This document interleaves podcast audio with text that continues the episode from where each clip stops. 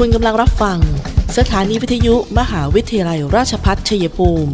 กระจายเสียงในระบบ FM Stereo Multiplex 98 MHz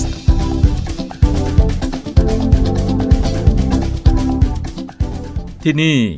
สถานีวิทยุกระจายเสียงเพื่อการศึกษา มหาวิทยาลัยราชพัฒชัยภูมิส่งกระจายเสียงในระบบ FM Stereo Multiplex ความถี่ 98 MHz จากนี้ไป อเชิญท่านติดตามรับฟังรายการ คุยกันบ่ายสองโมงดำเนินรายการโดยธนทรชัยวงศ์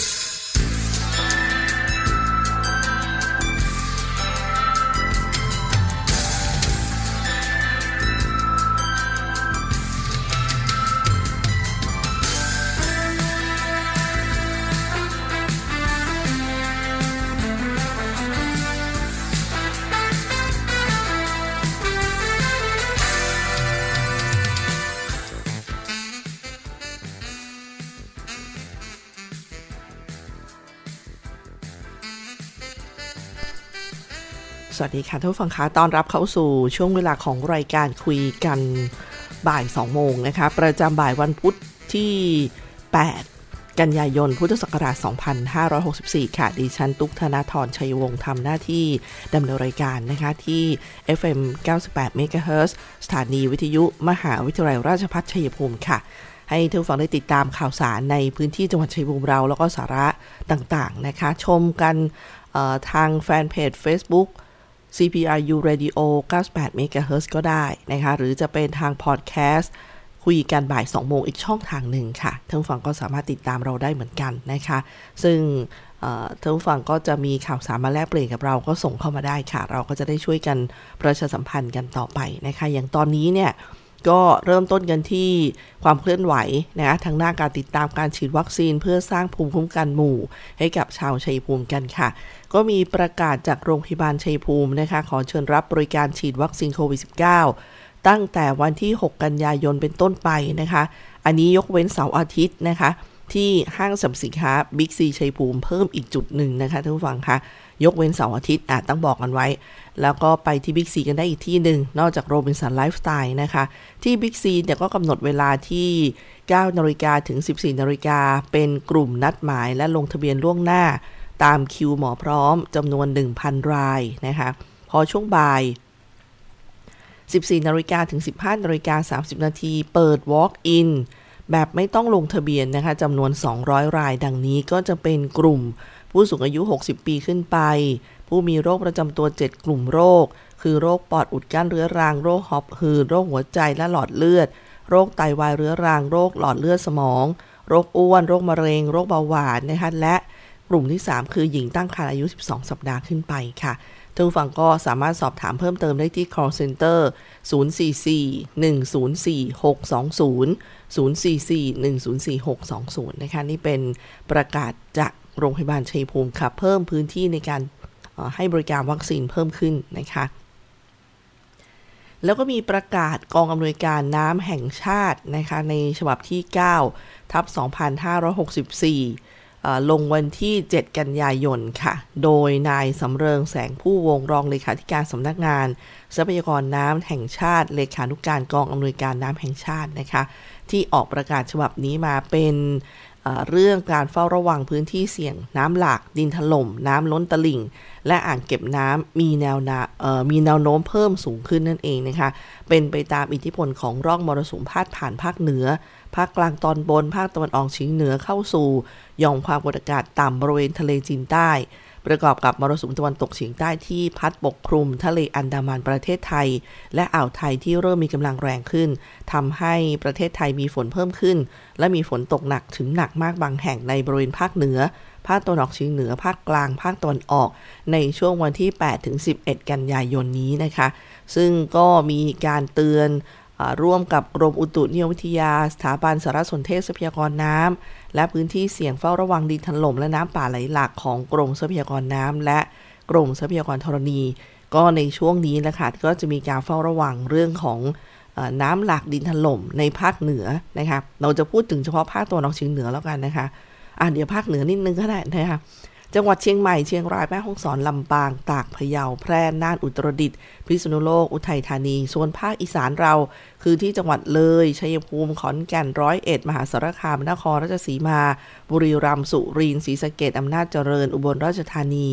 ส่วนภาคตะวันตกก็คือที่กาญจนบุรี ภาคตะวันออกคือฉะเชิงเซาสระแก้วนครนายก ปราจีนบุรีชนบุรี จันทบุรีตราดนะคะ แล้วก็ถ้าเป็นกรณีเฝ้าระวังระดับน้ำในอ่างเก็บน้ำมีแนวโน้มเพิ่มสูงขึ้น กระทบพื้นที่บริเวณท้ายอ่างเก็บน้ำก็จะมีที่อ่างเก็บน้ำมูล บน ของนครราชสีมา อ่างเก็บน้ำนฤบดิน จินดา ปราจีนบุรี อ่างเก็บน้ำขนาดกลาง 30 แห่งค่ะามาฟังเฉพาะภาคตะวันออกเฉียงเหนือก็มี 17 แห่ง คือคือเขามีทั้งภาคเหนือภาคตะวันออกเฉียงเหนือภาคตะวันออกเหมือนกันนะคะ 17 แห่งในอีสานเราก็คือห้างเก็บเอ่ออ่างเก็บน้ำห้วยน้ำสวย อ่างเก็บน้ำเลยอ่าเดี๋ยวมาดูที่แถบชัยภูมิเราบ้างนะคะ ก็มีเออย่างเช่นที่อ่าสักครู่นะคะ เป็นอ่างเก็บน้ำโอ้ นะคะเยอะมากเนี่ยสิบเจ็ดแห่ง ขออภัยจริงๆตัวตัวเล็กมากเลยนะคะต้องขออภัย ทีนี้มาดูตรงเฝ้าระวังระดับน้ำไหลลำน้ำที่มีแนวโน้มเพิ่มสูงขึ้นล้นตลิ่ง ท่วมขังบริเวณที่ลุ่มต่ำเนี่ยไปดูที่ภาคตะวันออกเฉียงเหนือนะคะเเวลาตรงนี้ขอกระชับกระชับที่น้ำชีเราเนี่ยช่วงอำเภอเมือง จังหวัดชัยภูมิค่ะแล้วก็แม่น้ำมูลก็ที่อำเภอพิมาย และลำเชียงไกรอำเภอโนนไทยนครราชสีมานะคะ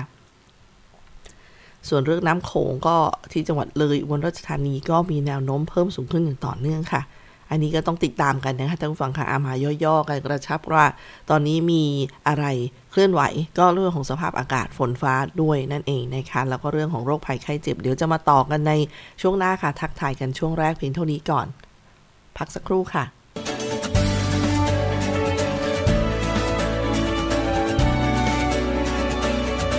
ในช่วงที่เราต้องต่อสู้กับวิกฤตโควิด -19 นี้ ผมขอฝากไปถึงพี่น้องประชาชน คนไทยทุกคน เมื่อวัคซีนมาถึงท่านแล้ว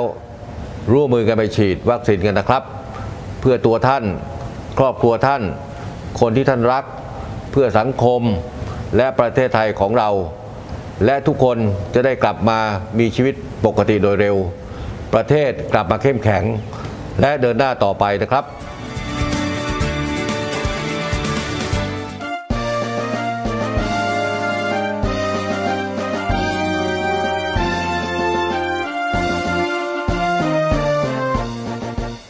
สำนักงานคณะกรรมการป้องกันและปราบปรามการทุจริตแห่งชาติหรือปปช ประกาศผลการประเมินคุณธรรมและความโปร่งใส ในการดำเนินงานของหน่วยงานภาครัฐ ITA ประจำปีงบประมาณ 2564 มหาวิทยาลัยราชภัฏชัยภูมิได้รับคะแนนเป็นที่ 1 ระดับ double A ได้คะแนน 98.17 ระดับ double A คะแนนเพิ่มจากปีที่ผ่านมาบวก 1.80 ได้คะแนนเป็นที่หนึ่งของกลุ่มมหาวิทยาลัยราชภัฏภาคตะวันออกเฉียงเหนือ ได้คะแนนเป็นที่สองของกลุ่มมหาวิทยาลัยราชภัฏทั่วประเทศ และคะแนนเป็นที่สามของสถาบันอุดมศึกษาทั่วประเทศที่ยอมรับของสังคมหลากสาขาวิธีทางให้ดำรง มุ่งมันตรงเพื่อพัฒนา มหาวิทยาลัยราชพัฒชัยภูมิเปิดรับบริจาคสิ่งของที่จำเป็นสำหรับผู้ป่วยโควิด -19 ในโรงพยาบาลสนามแห่งที่ 3 ณ มหาวิทยาลัยราชพัฒชัยภูมิ สิ่งของที่จำเป็นบะหมี่กึ่งสำเร็จรูป ผลิตภัณฑ์ชงดื่ม กางเกงหูรูด กางเกงขากล้วย จาน ชาม ช้อน สบู่ แปรงสีฟัน ยาสีฟัน ผลิตภัณฑ์สำหรับซักผ้า ล้างภาชนะ ผลิตภัณฑ์ล้างห้องน้ำ ขนมขบเคี้ยวและอื่นๆ จุดรับบริจาคที่อาคารศูนย์ศิลปวัฒนธรรม ติดต่อสอบถาม 044 815 111 ต่อ 0 เราจะผ่านโควิด -19 ไปด้วยกัน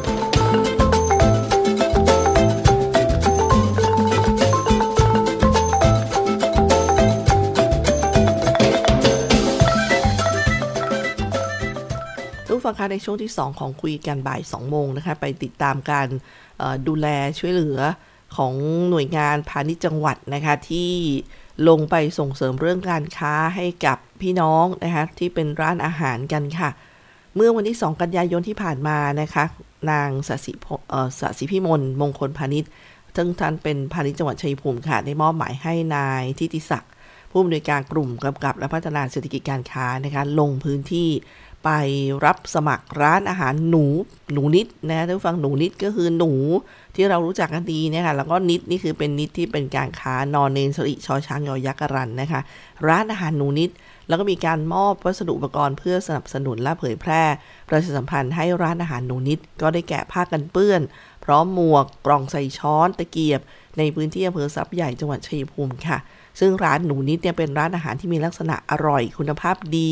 สะอาดประหยัดมีรายการอาหารที่จำหน่ายในราคาไม่เกิน 35 บาทต่อจานต่อชามต่อถุงนะคะ ซึ่งเป็นอีกหนึ่งทางเลือกที่จะช่วยลดภาระค่าครองชีพให้กับประชาชนผู้บริโภคในช่วงสถานการณ์ปัจจุบัน ซึ่งเศรษฐกิจชะลอตัว ส่งผลกระทบจากสถานการณ์การระบาดของโควิด -19 จึงขอเชิญชวนผู้ประกอบการร้านอาหารที่สนใจนะคะ สมัครเข้าร่วมเป็นร้านหนูนิดได้ที่สำนักงงานพาณิชย์จังหวัดชัยภูมิในวันและเวลาราชการค่ะท่านผู้ฟังคะส่วนอีกมุมหนึ่งนะคะทางหน้าพาณิชย์จังหวัดก็ลงไป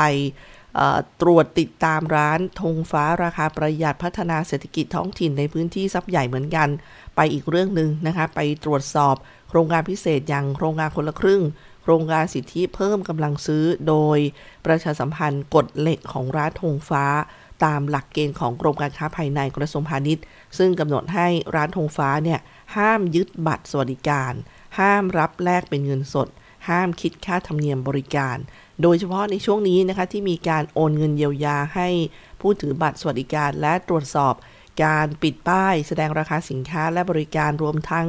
การตรวจสอบเครื่องชั่งน้ำหนัก เพื่อให้ร้านธงฟ้าได้ปฏิบัติตามหลักเกณฑ์และเงื่อนไขของการเข้าร่วมโครงการอย่างเคร่งครัด ซึ่งหากร้านค้าไม่ปฏิบัติตามนะคะ ทางสำนักงานพาณิชย์จังหวัดชัยภูมิก็จะดำเนินการเพิกถอนสิทธิ์ การเป็นร้านค้าธงฟ้า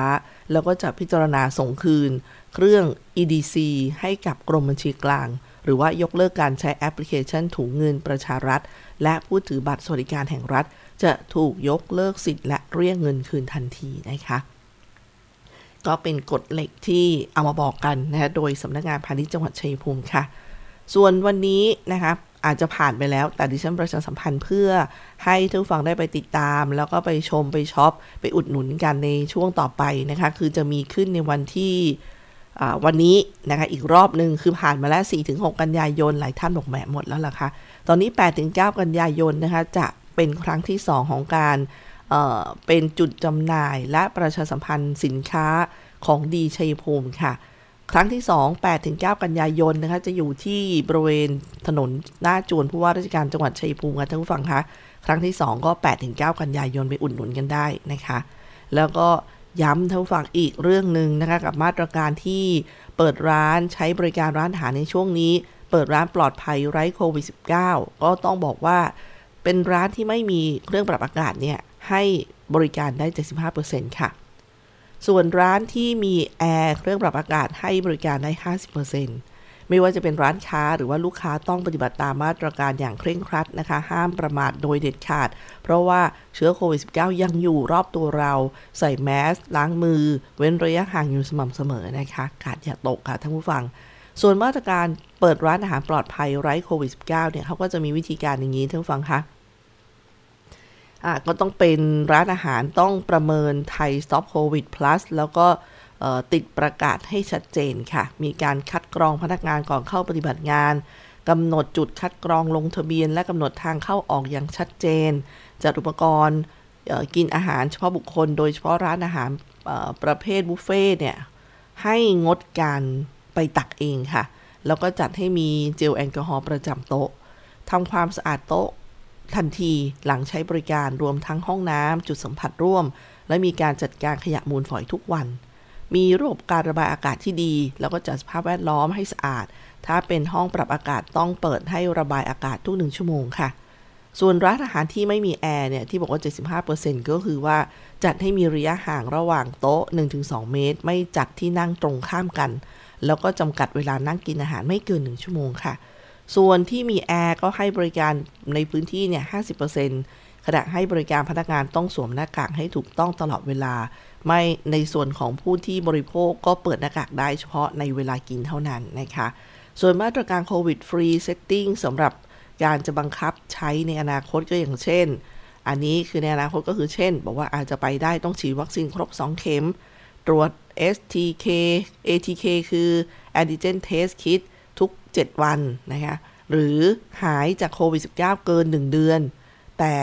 ไม่เกิน 3 เดือนอะไปได้อะไรประมาณนี้นะคะ ผู้รับบริการก็จะเน้นแค่ร้านที่ติดเครื่องปรับอากาศเท่านั้นนะคะ ส่วนส่วนที่ที่เข้มข้นที่ว่ามา 3 ประการหลังเนี่ยก็จะเป็นเน้นไปที่ห้องปรับอากาศนะคะ ทั้งนี้เนี่ยในช่วงเดือนกันยายนก็ขอความร่วมมือโดย เขาบอกว่าเป็นการไม่ได้บังคับใช้ทุกร้านนะให้ขึ้นอยู่กับความพร้อม แต่ว่าต่อไปถ้าบอกเอ๊ะสถานการณ์ไม่ดีขึ้นหรือว่าอะไรเงี้ยนะคะอาจจะต้องนำมาว่ากันไปนะคะท่านผู้ฟังค่ะ เดี๋ยวช่วงหน้ามีสาระความรู้เรื่องรู้จักเจลแอลกอฮอล์กันนะคะบางทีเราใช้ใช้กันเนี่ยเอ๊สั่งซื้อบางทีซื้อมาแล้วมันไม่ได้มีคุณประสิทธิภาพตามที่คิดเนี่ยอาจจะเป็นอันตรายด้วยซ้ำไปนะคะ เดี๋ยวพักกันสักครู่ค่ะในช่วงที่ 2 มหาวิทยาลัยราชภัฏชัยภูมิ เปิดรับสมัครนักศึกษาหลักสูตร วิศวกรรมศาสตร์ สาขาวิชาวิศวกรรมการผลิต โดยมุ่งเน้น ในการเพิ่มทักษะความรู้ด้านวิศวกรรมศาสตร์ ให้กับนักศึกษา ในระดับวิชาชีพชั้นสูง ทางด้านวิศวกรรมศาสตร์ ขยายโอกาสทางการศึกษา ด้านวิศวกรรมศาสตร์ ให้กับเยาวชนในท้องถิ่น และพื้นที่ใกล้เคียง เพิ่มศักยภาพแก่ประชาชนในท้องถิ่น ให้ดำรงชีพ โดยพึ่งพาตนเอง ร้อมทั้งเสริมสร้างสมรรถนะในวิชาชีพอย่างเป็นรูปธรรม สอบถามโทร 085 102 0491 087 456 9889 และ 082 453 3052 หรือที่เว็บไซต์ cpru.ac.th มิติใหม่แห่งการศึกษา มหาวิทยาลัยราชภัฏชัยภูมิ มุ่งสร้างบัณฑิตคุณภาพ จากอุตสาหกรรมภูมิภาค สู่อุตสาหกรรมอาเซียน และส่งเสริมการพัฒนาท้องถิ่นท่านผู้ฟังคะช่วงที่ 3 นะคะ เราก็มีข่าวสารจากมหาวิทยาลัยราชภัฏชัยภูมิค่ะ ซึ่งเป็นมหาวิทยาลัยเพื่อการพัฒนาท้องถิ่น ศูนย์รับบริจาควันนี้นะคะก็ต้องขอขอบคุณห้างส่วนจำกัด เอกชัยพาณิชย์ร่วมกับหอการค้าจังหวัดชัยภูมิ ที่บริจาคน้ำดื่ม 200 แพ็ควิตามินซี 50 ลัง เครื่องดื่มชูกำลัง 10 ลัง กาแฟสำเร็จรูป 1 ลัง และสิ่งของจำเป็นค่ะ ที่ ทางราชพัฒก็ได้มีการเปิดรับบริจาคสิ่งของสำหรับผู้ป่วยโควิด -19 อย่างเช่นน้ำดื่มกระดาษชำระผ้าเช็ดหน้า ถุงดำผลิตภัณฑ์ล้างห้องน้ำอุปกรณ์ทำความสะอาดพื้น แล้วก็อื่น ๆ นะคะ ท่านที่สนใจร่วมเป็นกำลังใจแล้วก็สมทบเนี่ย ก็เชิญกันได้ค่ะที่อาคารศูนย์ศิลปวัฒนธรรมด้านหน้านะคะ ติดต่อประสานงานที่ 044815111 044815111 ต่อ 0 นะคะ แล้วก็ ยังมีอีกเรื่องหนึ่งนะคะเมื่อช่วงต้นเดือนวันที่ 1 กันยายนค่ะ ช่วงบ่ายนะคะท่านรองศาสตราจารย์ ดรสุริวัตรโพธิเวชกุลค่ะ ท่านอธิการบดีพร้อมด้วยอาจารย์บวรวิทย์รอดรังสีผู้ช่วยอธิการบดี ฝ่ายพัสดุและทรัพย์สินรายได้ คณะกรรมการตรวจการจ้างประชุม กรณีพิเศษครั้งที่1ทับ2564 นะคะ โดยผ่านการประชุม Google Meet นะคะที่ห้องประชุมสภามหาวิทยาลัยชั้น 5 อาคารเรียน 9 ชั้นนะคะกับทางบริษัทเทศกิจจำกัด โดยประชุมกำกับติดตามความคืบหน้าของโครงการก่อสร้างอาคารอนุรักษ์พลังงาน ซึ่งเป็นไปตามวงเงินตามสัญญานี่ ซึ่งอันนี้เป็นจำนวนเงิน 39ล้าน8แสน61,726 บาท ซึ่งเบิกจ่ายไปแล้ว 90%ค่ะก็คาดว่าจะส่งงานงวดสุดท้ายในวันที่ 10 กันยายนนี้ ซึ่งผลการดำเนินงานปัจจุบันเนี่ยก็ไปแล้วนะคะ 96.4%ค่ะ แล้วก็บริษัททองกิ่งแก้ว Property จำกัดโครงการ ปรับปรุงศูนย์กีฬาและนันทนาการสำหรับนักศึกษา วงเงินตามสัญญาก็คือ 4 ล้านนะคะ79,246 บาทนะคะ เบิกจ่ายไปแล้ว 30%คาดว่าจะส่งงานงวดสุดท้ายในวันที่ 22 กันยายนนี้ ซึ่งอันนี้เป็นผลการดำเนินงานปัจจุบันก็อยู่ที่ 93%นะคะ อย่างอาคารอนุรักษ์พลังงานในท่านผู้ฟังคะก็เป็นหนึ่งเดียวเลย ก็น่าสนใจมาก ๆ เลยนะคะ เรียกว่าไม่ต้องใช้ไฟฟ้าใช้พลังงานแสงอย่างเดียวเลย ตอนนี้ก็ต้องติดตามนะคะ ใครจะไปแอคชั่นไปดูไปชมกันก็ได้นะคะ ก็คืบหน้าไปมากเลย จะมีการส่งงานเร็ววันนี้แล้วนะคะ ส่วน เตรียมพร้อมเปิดใช้งานเลยแหละค่ะ ไม่ว่าจะเป็นอาคารอนุรักษ์พลังงานและศูนย์กีฬาและนันทนาการของมหาวิทยาลัยราชภัฏชัยภูมินะคะ อันนี้ก็เป็นอีกหนึ่งกิจกรรมอีกหนึ่งข่าวที่เราอยากจะเรียนให้ท่านฟังได้ทราบกันค่ะ มาติดตามสถานการณ์โควิด ประจำวันนี้ของจังหวัดชัยภูมิกันนะคะทางศูนย์สบคจังหวัดชัยภูมิค่ะ ก็แจ้งรายงานผู้ป่วยรายใหม่ 25 ราย เป็นแกนเสียสมบูรณ์12 ราย แก้งเคราะห์1คอนสาร 2 บ้านเข้า 3 ภูเขียว2อเมืองชัยภูมิ 5 สะสมแล้วก็ 8,425 รายค่ะ ซึ่งรายละเอียดเพิ่มเติมคือติดเชื้อจากนอกจังหวัดเนี่ย39 ราย ติดเชื้อในจังหวัด 6 รายนะคะ จาก 25 รายวันนี้เนี่ย ที่เกษตรสมบูรณ์ 1 ราย คอนสาร 1 อยู่ที่เป็นคลัสเตอร์ตำบลทุ่งนาลาวบ้านสวนงาม อำเภอเมือง 4 รายก็เป็นคลัสเตอร์จากบ้านขี้เหล็กใหญ่นะคะนี่ก็เป็นสรุปของวันนี้ของจังหวัดชัยภูมิค่ะ ส่วนที่ติดทั้งฟังไว้กับเรื่องน่ารู้ของเจลแอลกอฮอล์นะคะ ก็มีรายละเอียดมาเป็นสาระดังนี้นะคะ เขาบอกว่าเจลแอลกอฮอล์เนี่ยเมื่อเปิดใช้แล้วจะมีอายุการใช้งานประมาณ 28 วัน เพราะว่าความเข้มข้นจะต่ำลง จนไม่สามารถฆ่าเชื้อไวรัสได้ค่ะซึ่งอันนี้ก็ไปติดตามเรื่องราวเจลแอลกอฮอล์ไอซึ่งเป็น item สำคัญเป็นของที่ต้องมีติดตัวกันแล้วนะคะ ให้ดีเลย เจลแอลกอฮอล์ก็ตามเนี้ยนะคะ จะมีอายุการใช้งานประมาณ 28 วัน เพราะความเข้มข้นก็จะต่ำลง ไม่สามารถฆ่าเชื้อไวรัสได้ โอ้ อันนี้ก็บางท่านไม่ทราบนะ ติดห้อยกันไว้ไม่ทราบว่ามันมันมีอายุของมันด้วยนะคะ เมื่อเปิดใช้แล้วนะคะ ก็ขอให้ระมัดระวังด้วยเดี๋ยวมันจะไม่ได้ผลนะคะ ตอนนี้ขณะนี้ยังไม่พบสายพันธุ์ C.1.2 ในไทยค่ะ โดยสายพันธุ์ที่พบในประเทศไทยร้อยละ92.90 เนี่ยยังคงเป็นสายพันธุ์เดลต้า แล้วก็ยังเน้นย้ำกันอยู่นะคะ ว่าในสถานการณ์นี้เนี่ยขอให้เดินทางหากมีความจำเป็นจริง ๆ ดีกว่านะคะ เพราะว่าความเสี่ยงติดเชื้อโควิด -19 จะยิ่งเพิ่มมากขึ้นระหว่างเดินทางค่ะ เรียกว่าอยู่บ้านปลอดภัยที่สุด ตอนนี้อย่างการส่งเสริม work from home เขาก็ถึงได้พยายามทำกันทุกองค์กรเลยนะคะ ถ้าทำได้มาถึงตรงนี้มีเรื่อง อของเขาเรียกว่าเป็นการเขาเรียก take care before you travel คือจะต้องเดินทางเนี่ย ให้เน้นว่าเดินทางหามีความจำจริง ๆ เพราะความเสี่ยงระหว่างการเดินทางมันเยอะ แล้วก็อย่าเดินเดินทางเด็ดขาด หากคุณติดเชื้อโควิด -19 นะคะ หรือว่าได้สัมผัสใกล้ชิดกับผู้ป่วยโควิด -19 คุณต้องรับผิดชอบตัวเองเลยนะคะ อย่าไปเพิ่ม การกระจายเชื้อนะคะให้อยู่นิ่งๆ กักตัวรายงานผู้ที่เกี่ยวข้องในพื้นที่รักษาตัวก็ว่ากันไปนะคะว่าคุณอยู่ระดับไหน อย่าเดินทางไปอังขาดหากคุณแสดงอาการคล้ายเป็นโควิด -19 อย่างเช่น รู้สึกเจ็บคอมีไข้ไอหรือว่าหายใจลำบากนี่นะคะ อีกอันนึงในยุคโควิดค่ะเขาบอกว่าอย่ามองข้าม 5 จุดหยุดโควิดนะคะอะไรบ้าง บางทีเราก็ไม่ได้มองจริงๆนะคะ ไม่มองข้าม5จุดหยุดโควิด ก็อย่างเช่น ชั้นวางรองเท้า แป้นพิมพ์นะคะเราอยู่กับมันมากเลยเมาส์นะคะปลอกหมอนผ้าปูที่นอนถังขยะนี่นะคะ อันนี้ก็เป็นเรื่องหนึ่งที่มาสรุปให้ฟังแบบกระชับกระชับกันเลยค่ะ ตอนนี้ 5 จุดที่ว่าก็อย่างเช่นเขาบอกว่าชั้นวางรองเท้าคือวิธีการต้องล้างทำความสะอาดพื้นรองเท้า แล้วก็ชั้นวางรองเท้า 2. แป้นพิมพ์ใช้แปลงปัดฝุ่นในซอก แล้วเช็ดทีละปุ่ม จากนั้นใช้ผ้าล้างน้ำให้สะอาดหรือสำลีก้าน ชุบน้ำหมาดๆแล้วเช็ดอีกครั้ง 3. เมาส์นะคะใช้ให้นำแบตเตอรี่ออก ใช้ผ้านุ่มหรือว่าสำลีก้าน ชุบน้ำผสมสบู่ เช็ดพื้นผิวภายนอกเมาส์ แล้วก็ 4. ปลอกหมอนผ้าปูที่นอนควรซักทำความสะอาดอย่างน้อยสัปดาห์ละ 1 ครั้ง ถังขยะค่ะให้ผสมน้ำยาฟอกขาว 1.3 ช้อนโต๊ะ ต่อน้ำหนึ่งลิตร ใช้แปรงฟองน้ำหรือว่าฟองน้ำขัดให้สะอาด ล้างน้ำเปล่าแล้วพึ่งแดดให้แห้งสนิท นี่ก็เป็น 5 จุดไม่ควรมองข้ามที่จะช่วยกันหยุดโควิดนะคะะช่วงนี้เราพักกันสักครู่ค่ะ เดี๋ยวกลับมาช่วงหน้ายังมีข่าวที่น่าสนใจกันอีกนะคะ ทั้งข่าวที่ไม่ควรแชร์ ก็มีมาเตือนกันด้วยค่ะ พักกันสักครู่ค่ะ คณะรัฐศาสตร์ มหาวิทยาลัย ราชพัฒชัยภูมิ มุ่งผลิตบัณฑิตที่มีคุณภาพอุดมด้วยความรู้ มีสำนึกต่อสาธารณะ และพร้อมรับใช้สังคม ด้วยการพัฒนาระบบการเรียนการสอนให้เหมาะสมกับการเรียนรู้ในศตวรรษที่ 21 จึงจัดให้มีสิ่งอำนวยความสะดวกที่ครบครันและทันสมัยคณาจารย์ที่มีความรู้ความเชี่ยวชาญในศาสตร์เฉพาะ มีหลักสูตรที่ได้มาตรฐาน และมีระบบการดูแลนักศึกษา ให้สำเร็จการศึกษาตลอดหลักสูตร หลักสูตรที่จัดการเรียนการสอน หลักสูตรระดับปริญญาตรี หลักสูตร 4 ปี 1. หลักสูตรรัฐศาสตร์บัณฑิต สาขาวิชารัฐศาสตร์ 2. หลักสูตรรัฐประศาสนศาสตร์บัณฑิต สาขาวิชา รัฐประศาสนศาสตร์ 3. หลักสูตรนิติศาสตร์บัณฑิต สาขาวิชานิติศาสตร์ 4. หลักสูตรศิลปศาสตร์บัณฑิต สาขาวิชา สหวิทยาการเพื่อการพัฒนาท้องถิ่น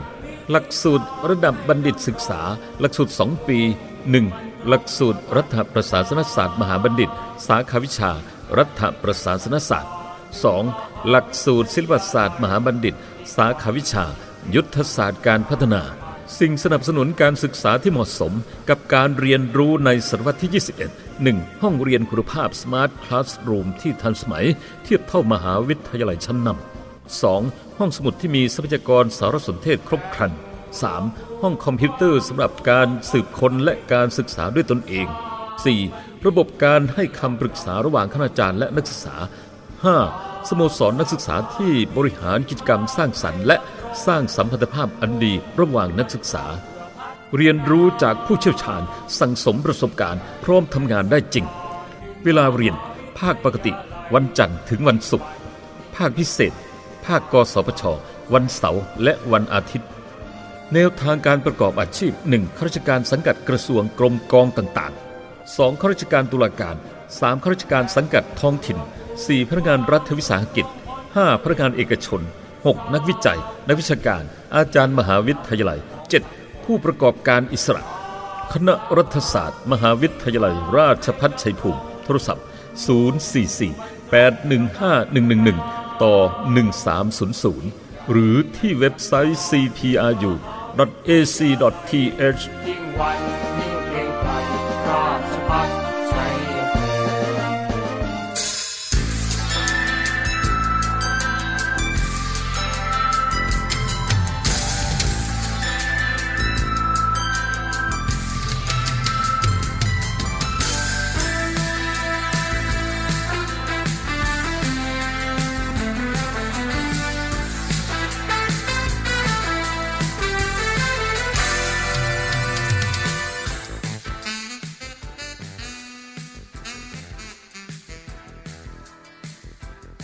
ค่ะท่านผู้ฟังคะเดินทางมาถึงช่วงท้ายรายการของ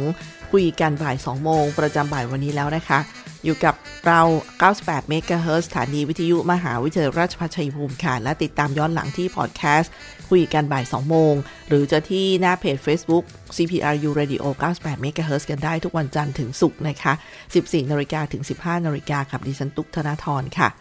ท่านผู้ฟังคะสำหรับ ข้อมูลเพิ่มเติมนะคะ เขาบอกว่าฉีดวัคซีนเข็มหนึ่งแล้วติดเชื้อโควิด ยังต้องฉีดเข็ม2ตามนัดหรือไม่มาดูคำตอบกันนะคะ เขาบอกไม่ต้อง แต่ให้ไปฉีดเข็ม2หลังจาก 3 เดือน หรือ 12 สัปดาห์ นับจากวันที่ทราบผลการติดเชื้อนะคะอะอ่าช้าๆ ซ้ำๆอีกทิศนิดนึง ฉีดวัคซีนเข็ม1ไปแล้วเนี่ยไปติดเชื้อโควิดมา ยังต้องฉีดเข็ม2ตามนัดไหม คือมีนัดอยู่แล้วใช่ไหมคะ ไม่ต้องนะคะแต่ว่าไม่ใช่ไม่ต้องเลยนะ แต่ให้ไปฉีดเข็ม2เนี่ยหลังจาก 3 เดือน หรือ 12 สัปดาห์นับจากวันที่เราทราบผลการติดเชื้อค่ะอะ อีกอันนึงนะคะ ทางกรมควบคุมโรคจะมีวันสถาปนากรมควบคุมโรค 19 กันยายนนี้ ก็มีการจัดงานในวันศุกร์ที่ 17 กันยายนที่อาคาร 1 ชั้น 1 กรมควบคุมโรค ก็จะมีทั้งพิธีสักการะสิ่งศักดิ์สิทธิ์พิธีเปิดห้องพระห้องละหมาดกรมควบคุมโรค พิธีเจริญพระพุทธมนต์การปาฐกถาพิเศษโดยอธิบดีกรมควบคุมโรคค่ะ แล้วก็ร่วมกิจกรรมทางออนไลน์ได้นะคะเออก็มีในวันศุกร์เนี่ยก็สามารถร่วมแสดงความดีผ่านทางเว็บได้เหมือนกันท่านผู้ฟังคะมาที่นี่ค่ะเขาบอกว่าเอออย่างเช่น ถ้าเกิดเราสงสัยอย่างเช่นว่าท่านบอกฉีดวัคซีนเข็มที่หนึ่งแล้วเนี่ย เราก็ยังไปติดโควิดมา แล้วก็มีนัดเข็มสองแล้วด้วยเนี่ยเขาบอกให้โทรแจ้งโรงพยาบาลหรือว่าสถานที่นัดฉีดเข็มสองด้วยนะคะต้องแจ้งเขาด้วยว่าเราเนี่ยติดเชื้อ โรงพยาบาลเขาก็จะมีการนัดฉีดเข็ม 2 ภายในที่บอกค่ะ1-3 เดือน หรือ 4-12 สัปดาห์นั่นเองหลังจากวันที่ตรวจว่าพบเชื้อให้โทรบอกด้วยนะคะท่านผู้ฟัง มาถึงเรื่องนี้นะคะเรื่องน่ารู้ของเจลแอลกอฮอล์อีกสักเรื่อง เขาบอกเอทิลแอลกอฮอล์ที่เราใช้กันเขาเรียกเอทิลแอลกอฮอล์นะคะแต่ถ้าเมทิลนี่ไม่ใช่ ส่วนผสมต้องเป็นเอทิลแอลกอฮอล์เท่านั้นให้ระวังเจลปลอมที่นำเมทิลแอลกอฮอล์มาใช้เป็นส่วนผสมค่ะ เพราะว่าเป็นสารที่มีพิษต่อร่างกายอย่างรุนแรง ห้ามนำมาใช้โดยเด็ดขาด เมทิลไม่ใช้นะคะ ที่เป็นเจลล้างมือจะต้องเป็นเอทิลนะคะผู้ฟังคะก็ E T H Y L นะคะเอทิลแต่ถ้าเมทิลก็มีตัว M นำหน้านั่นแหละนะคะอันนั้นเป็นอันตรายไม่ควรนะคะไม่ควรนำมาเป็นส่วนผสม ส่วนมีเรื่องที่ทันสมัยมาก ๆ นะคะ มีแบบประเมินความเสี่ยงต่อวัณโรคผ่านระบบออนไลน์ ก็เชิญชวนประชาชนทั่วไปประเมินความเสี่ยง ต่อวัณโรคผ่านระบบออนไลน์ได้ด้วยตนเองค่ะ ท่านก็ search คำว่ากองวัณโรคนะคะเขาจะมี QR code ให้ท่าน เข้าไปสำสำรวจอาการประเมินตัวเองในเบื้องต้นนะคะกรมทรัพย์สินทางปัญญากระทรวงพาณิชย์ค่ะได้จัดมหกรรมทรัพย์สินทางปัญญา หรือที่เรียกว่า IP Fair 2021 นะคะ เป็นงานออนไลน์เต็มรูปแบบเลยผ่านเว็บไซต์ Thailand dipfair นะคะ dipfair.com เนี่ยในช่วงที่ 15-19 กันยายน ซึ่งก็จะมีทั้งตลาดไอเดียทรัพย์สินทางปัญญากว่า 200 รายการ การจับคู่ธุรกิจ เวทีสัมมนาด้านทรัพย์สินทางปัญญากว่า 10 สัมมนา บริการให้คำปรึกษาทรัพย์สินทางปัญญา พร้อมร่วมเป็นกำลังใจหนุนสินค้า GI มากกว่า 20 รายการผ่านแพลตฟอร์มออนไลน์ คาดว่าจะสร้างโอกาสทางธุรกิจสร้างไรายได้ จากทรัพย์สินทางปัญญา เพื่อกระตุ้นเศรษฐกิจไทยฝ่าวิกฤตโควิด -19 ได้นะคะหนึ่งในเป้าหมายสำคัญของกรมทรัพย์สินทางปัญญากระทรวงพาณิชย์ก็คือ การส่งเสริม การนำทรัพย์สินทางปัญญาเนี่ยมาสร้างไรายได้ ซึ่งจะนำสู่การขับเคลื่อนประเทศ การจัดกิจกรรม มหกรรมทรัพย์สินทางปัญญา 2564 หรืองาน IP Fair 2021 ในช่วงวันที่เอ่อ ขออภัยค่ะ ในช่วงวันที่ 15-19 กันยายนนี้เนี่ย จึงเป็นอีกหนึ่งกิจกรรมที่เต็มไปด้วยโอกาสทางธุรกิจที่จะนำทรัพย์สินทางปัญญามาสร้างไรายได้ เหมาะกับทุกคนโดยเฉพาะกลุ่มคนรุ่นใหม่ นักวิจัย นักประดิษฐ์ผู้ประกอบการสตาร์ทอัพ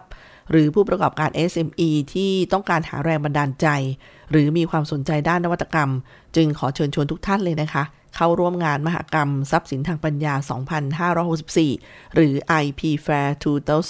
2021 ได้ฟรีนะคะ 15-19 กันยายนนี้ทางเว็บไซต์ www.thailand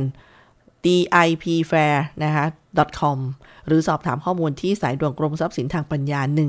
1368 1368 ค่ะ เอามาที่นี่มีภาพหนึ่งที่น่าสนใจเป็นอินโฟกราฟิกที่บอกว่าน้ำดีไล่น้ำเสีย น้ำดีอยู่ที่บวร คือบ้านวัดโรงเรียน น้ำเสียอยู่ที่ซอตอถอโซเชียลตลาดถนนนะคะก็บอก CEO Twitter แสดงความเป็นห่วง Twitter ปัจจุบันเนี่ย มีแต่การด่าทอกันนะคะ CEO Twitter ซึ่งเป็นเจ้าของแอปที่คุณรู้จักดีแล้วคุณใช้กันเยอะๆเนี่ยเขาบอกเขาเห็นแล้วเนี่ยเขาบอกมันมีแต่การด่าทอกัน ก็สร้างแสดงความเป็นห่วงออกมานะคะผ่านอินโฟกราฟิกตัวนี้อามาถึงช่วงแชร์เรื่องข่าวที่ไม่ควรแชร์นะคะทุกฝั่งคะเขาบอกว่าข่าวปลอมอย่าแชร์ ประเด็นคืออเมริกาจะปล่อยเชื้อโควิดในประเทศไทย ผู้ที่ได้รับเชื้อจะมีอาการรุนแรงภายใน 2 ชั่วโมง แล้วก็อยู่ได้ไม่เกิน 2-3 วัน อันนี้ณวันที่ 30 กรกฎาคมที่ผ่านมานะคะตามที่มีการส่งต่อข้อมูลผ่านโซเชียลมีเดียต่างๆ เรื่องอเมริกาจะปล่อยเชื้อโควิดในไทย ผู้ที่ได้รับเชื้อจะมีอาการรุนแรงภายใน 2 ชั่วโมง แล้วก็อยู่ได้ไม่เกิน 2-3 วัน ทางศูนย์ต่อต้านข่าวปลอมก็ได้ดำเนินการตรวจสอบข้อเท็จจริงกับกรมสารนิเทศ กระทรวงการต่างประเทศค่ะ ก็พบว่า ดังประเด็นดังกล่าวเนี่ยนะคะเป็นข้อว่าเป็นข้อเท็จจริงยังไงนะคะ ก็เลยบอกว่าชี้แจงว่าจากการตรวจสอบไม่มีนะคะ ไม่มีมูลว่าข่าวดังกล่าวเนี่ยเป็นข้อเท็จจริงแต่ประการใดค่ะ ดังนั้นก็ขอให้ประชาชนอย่าหลงเชื่อข้อมูลดังกล่าว ขอความร่วมมือไม่ส่ง หรือแชร์ข้อมูลดังกล่าวต่อ ในทางสื่อนะคะในทางสื่อสังคมออนไลน์ เพราะว่าจะทำให้สร้างความเข้าใจผิดนะคะ แล้วก็เพื่อให้ประชาชนได้รับรู้ข้อมูลข่าวสาร กระทรวงการต่างประเทศก็ติดตามได้ทาง www.mfa.go.th ค่ะ วันนี้นะคะก็หมดเวลาของคุยกันบ่ายสองโมงค่ะ ดิฉันตุ๊กธนาธรทำหน้าที่ดำเนินรายการ ขอบคุณท่านผู้ฟังที่ให้เกียรติติดตามรับฟังนะคะ ไว้พบกันใหม่ สวัสดีค่ะ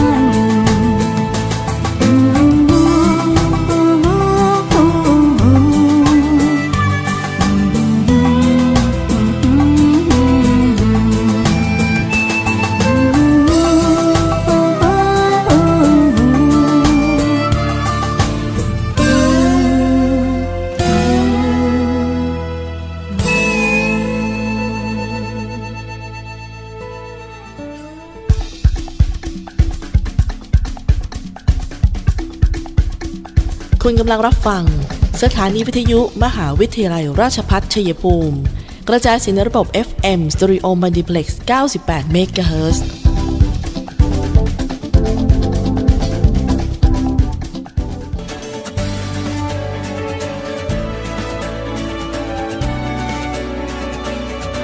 ในช่วงที่เราต้องต่อสู้กับ